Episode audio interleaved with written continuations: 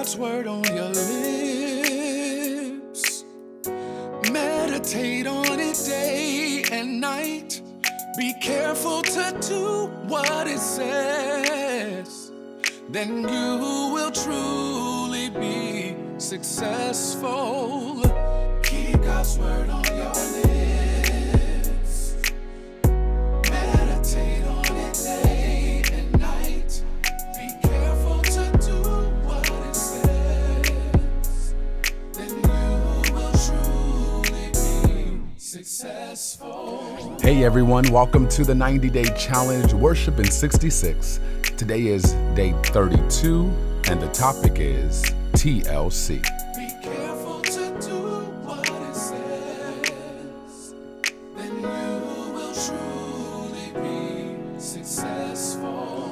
Song of Solomon, or Song of Songs, chapter 2, verse 1. I am a rose of Sharon, a lily of the valleys. Like a lily among thorns is my darling among the young women. Like an apple tree among the trees of the forest is my beloved among the young men. I delight to sit in his shade, and his fruit is sweet to my taste. Let him lead me to the banquet hall, and let his banner over me be love. Strengthen me with raisins, refresh me with apples, for I am faint with love. His left arm is under my head, and his right arm embraces me. Daughters of Jerusalem, I charge you by the gazelles and by the does of the field, do not arouse or awaken love until it so desires. Listen, my beloved. Look, here he comes, leaping across the mountains, bounding over the hills. My beloved is like a gazelle or a young stag. Look, there he stands behind our wall, gazing through the windows, peering through the lattice. My beloved spoke and said to me, "Arise, my darling, my beautiful one, come with me. See, the winter is past, the rains are over and gone, flowers appear on the earth, the season of singing has come, the cooing of doves is heard in our land, the fig tree forms its early fruit, the blossoming vines spread their fragrance. Arise, come, my darling, my beautiful one, come with me. My dove, in the clefts of the rock, in the hiding places on the mountainside, show me your face. Let me hear your voice, for your voice is sweet and your face is lovely. Catch us, catch for us the foxes, the little foxes that ruin the vineyards, our vineyards that are in bloom. My beloved is mine, and I am his. He browses among the lilies until the day breaks and the shadows flee. Turn, my beloved, and be like a gazelle or like a young stag on the rugged hills." And there ends my Jill Scott version of our reading today. We're at day 32, and the topic for our consideration, our worship thought, is TLC. Every year during the month of February, I go to the store to pick out a few Valentine's Day cards. I have the routine down pat. This particular Valentine's Day, around 2009, however, was important. It was the first year I was purchasing a Valentine's Day card as a married man. But I wasn't as prepared as I normally am. I waited until the last minute to purchase my cards, so I'm rushing. I've got dinner on the stove and candles burning back at home, so Sean, you've got to hurry up, in and out. Don't stop to talk to people about Jesus, nothing. This should only take 2 minutes. I race into the store on February 14th. The automated doors swish open. The lady on the loudspeaker announces, "Ladies and gentlemen, the store will be closing in 5 minutes." I panic. I run faster. I'm flustered. I think to myself, why do all the store announcement people sound like flight attendants nowadays? And why do flight attendants sound like robots? And who made up the requirement? Sean, not now. You've got no time to analyze the small things. Okay, all right, fine. I gather my thoughts and sprint over to the card aisle like a shopper on Supermarket Sweep. Great show. When I finally get there, I see 5 empty shelves. All of the cards were sold out. My life is over. Bummer. That's all I need. It's February 14th. What is a man to do? I have my moment. I look around for any sign of poetic love. Negative. The only cards remaining are these blank little $1.99 Valentine's Day cards with the little white naked Cupid and the bow and arrow, but I didn't feel like writing a profound message. Besides, I'm buying the card and they want to charge me for the blank space? Give me a break. I turn around to walk out of the store, and in bold red letters, I see these words peering down from a really big banner. Will you be my Valentine? I felt God. It was the scariest thing ever. For a second, it felt like the banner was talking to me. And here I am in a store on Valentine's Day, no card in my hand, no clue what to do next. And this announcement flight attendant lady screaming to the intercom. And I get that tingly feeling most people only get in church. I sense God's presence. The banner was so striking, I nearly bumped into it, and now it was haunting me. At this point, you think I'm crazy, I'm sure, but someone reading this or hearing this knows exactly what I'm talking about. It's kind of like that picture you stare at while you're getting your nails done, and then you look up and the picture is staring back at you.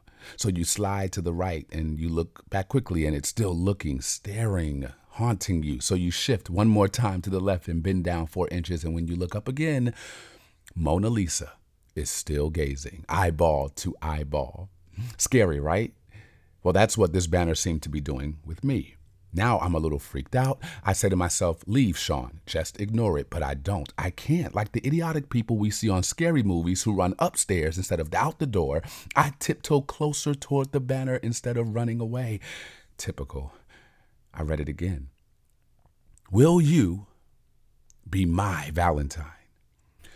I whisper to myself, me? And out of nowhere, I hear some lady in Alfor yell, yes, you! My heart stopped beating. My throat is now dry. I swallow hard. Go, excuse me, did that really just happen to me? I promise it happened just like that. So now I'm nearly speaking in tongues. I knew she was probably talking to someone else, but the timing of it all convinced me of something far greater than mere coincidence.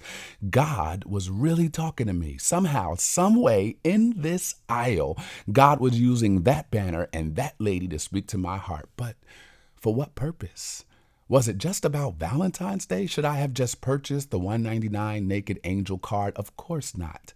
God was trying to get me to write this letter to you, all of you. It was a call to worship right in CVS.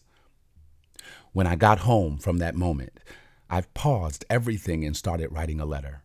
God literally took my hand and began to write. Then I stumbled on Song of Solomon 2:4, which says, he brought me to the banqueting house, and his banner over me is love.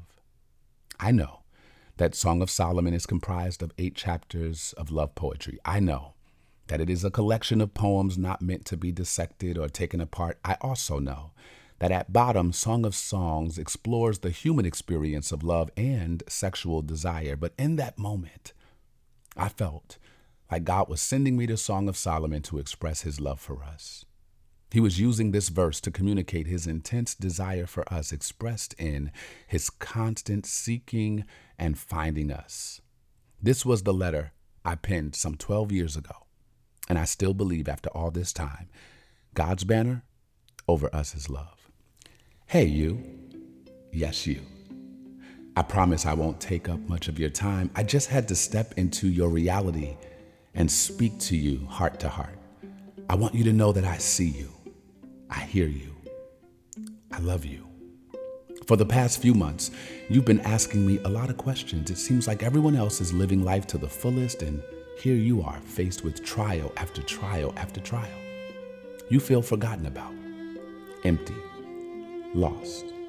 If the child isn't misbehaving, then the bills are never ending. Your job situation is shaky. The lonely nights are overwhelming. You're tired. You're really tired. You are so weighed down sometimes that you can't even find time to cry, but I see you. I hear you. I love you. Above all else, I know you. You know why? Because I made you. I made you before you knew how to make a mistake. I designed you before your mother considered aborting you. I knew you and I know you. You've been hurting so many times. You're tired of the lies, the schemes, and the performance. You're at a place in your life where you don't even want a spouse anymore because love has violated you one time too many. You're wishing for authentic love, understanding, hope. For one time in your life, you just want to know that this love thing is real. Does that sound about right? Keep reading. Here's the good news, though. I am love, with a capital L. Love is my middle name. I am the love that will never leave you out to dry. I am the love that will introduce you to a better way to identify lowercase love. Love is who I am. Everything else outside of me is imitation. I am love, and I want a one-on-one relationship with you. I want to make you smile. I want you to find fulfillment in me. I want to be in your life to make you better, not worse. So today, I make a bold step and I ask you nervously, because you have rejected me so many times before, will you be my Valentine? Will you allow me into your heart once and for all? Will you accept the truth today, this day? What is the truth? I'm so glad you asked. The truth is, I created you to enjoy life and to never be sad. The truth is, your ancestors, Adam and Eve, chose to eat from a tree that I warned them not to eat from, and ever since, sadness has spread throughout the world like an infectious disease. It's not your fault you were born like this, which is why I had to do something about it. I sat in heaven and I watched creation's light get dimmer by the second. All of you were spiraling down, closer to destruction than you were toward destiny. Creation was going to hell. I couldn't sit there on my throne and do nothing about it. So I was moved with compassion to step into your universe. I clothed myself in flesh, and I was commissioned by my Father to enter the world so I could become your Valentine. But this love story had a melodramatic twist. I had to die so that you could live. I knew I had to, but I wasn't sprinting toward the cross to do it. I knew they would beat me. I knew they would spit on me. I knew they would mock me. But as I swallowed every whip, every slice, every puncture, oh yeah, they plaited a crown of thorns and jammed it onto my head. As they did all of that, I thought about you. Yes, you. I wish I could tell you I felt every slash, but the truth is I didn't. I was so distracted by your face inside of that invisible frame. Before I knew it, they had drilled a few nails into my hand. And I was pinned to a cross like a thumbtack, pressed up against a wooden bulletin board. I had a bird's eye view of persecution, but I had a love's eye view of forgiveness. I gave up my life. They didn't kill me. But obviously, I'm not dead if I'm writing you now. You want to know what happened? I died. And on the third day, I resurrected. After I rose, I walked around to show some people what had happened. And then after a few weeks, I returned back to heaven. I don't want to bore you. I tend to ramble when I'm nervous, so let me just cut to the chase. I want you to be mine forever. I want to bring you with me to my Father's house so that we can be one. I want to love you, guide you, help you. That framed picture I saw over 2,000 years ago, during my field trip to Earth, that was nice, but I want to meet you face to face. The only way that can happen is if you give me a chance. Let go of those old clothes, believe in me, and then join me and the angels for a cup of tea after your life audition is over. My banner over you is love. My banner over you is love. My banner over you is love. My banner over you is love. My banner over you is love. My banner over you is love. My banner over you is love. Over you is love. Over you is love. My banner over you is love. Over you is love. My banner. Over you is love. Over you is love. My banner. My banner. Over you is love. Over you is love. My banner. My banner. Over you is love. Over you is love.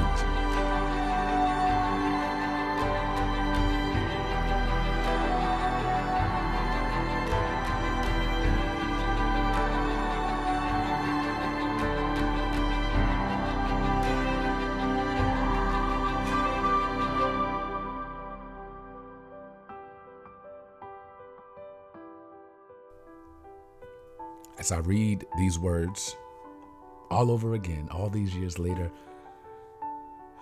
I can't help but cry. God loves us. God loves you. You're not here by accident.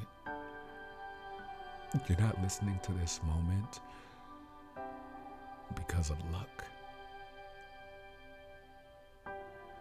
His banner over you is love. So receive the love. Let it wash over you as you cry. Receive the presence of the Lord hugging you when others have dropped you. The beauty of Song of Solomon is that it gives us permission to love out loud. The opening poem introduces us to the basic theme of this book. The young woman delights in her man, a shepherd. She isn't married, but they are engaged, and they can't wait to be together. The woman calls out or wakes up from a dream, and more than once they find each other and embrace. Pastor Tony Evans calls this book the lover's song.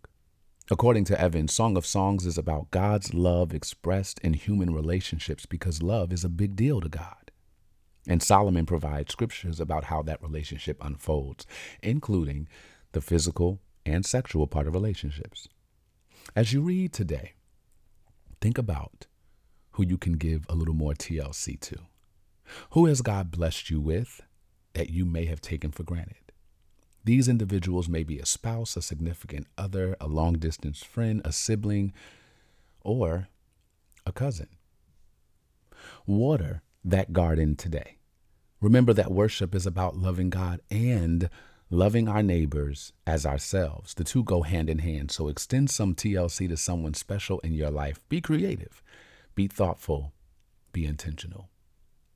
And as we end this worship thought today, let us bask in the love of God for just a moment. Let's meditate on the love God has revealed to us through Jesus, and let us give thanks for the sacrifice of our Lord and Savior.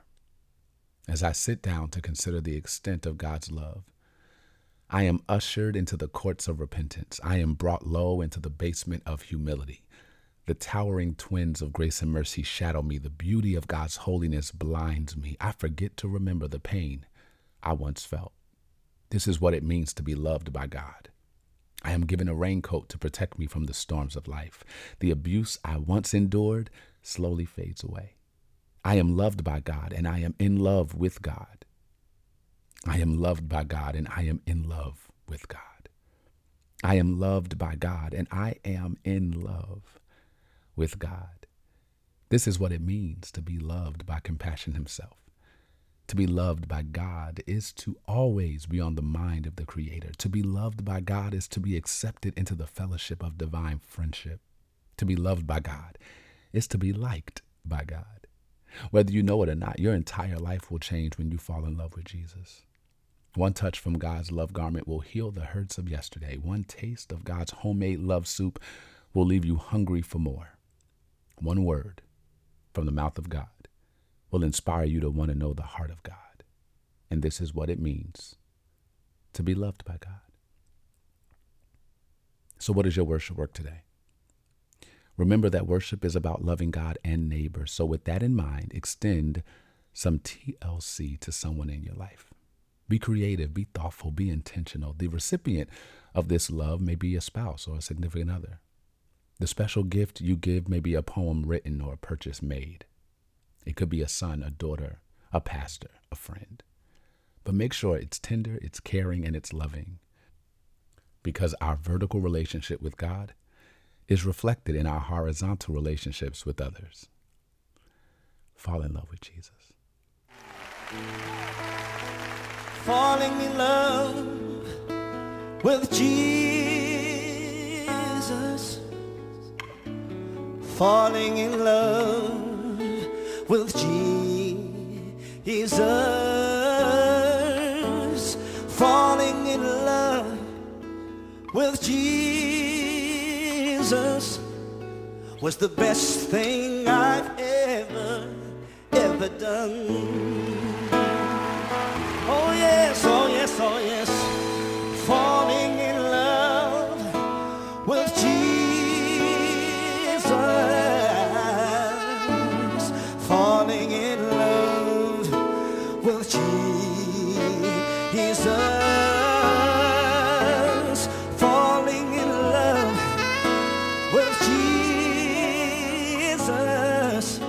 was the best thing I've ever done.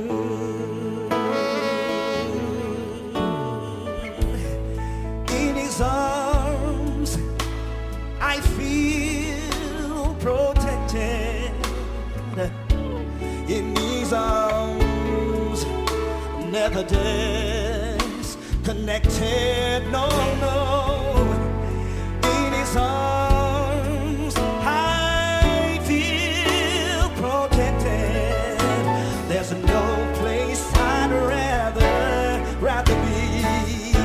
sing with me this evening. Can I hear you sing it? Sing it with me tonight. Come on, say it. Falling in love.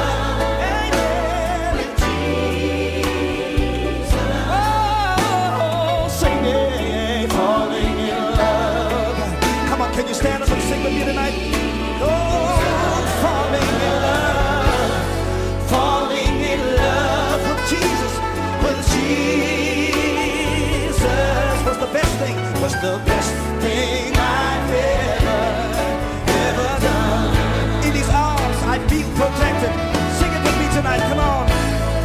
In his arms I feel protected. In his arms, never disconnected, never disconnected. In his arms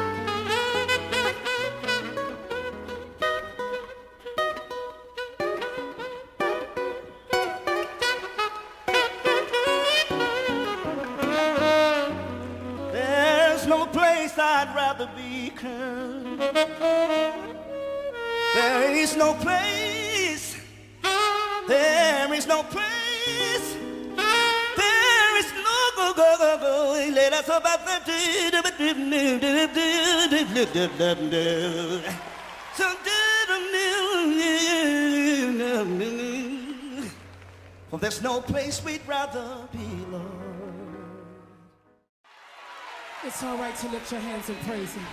Yeah, it's all right to lift your hands and praise him. Yes. Glory, glory.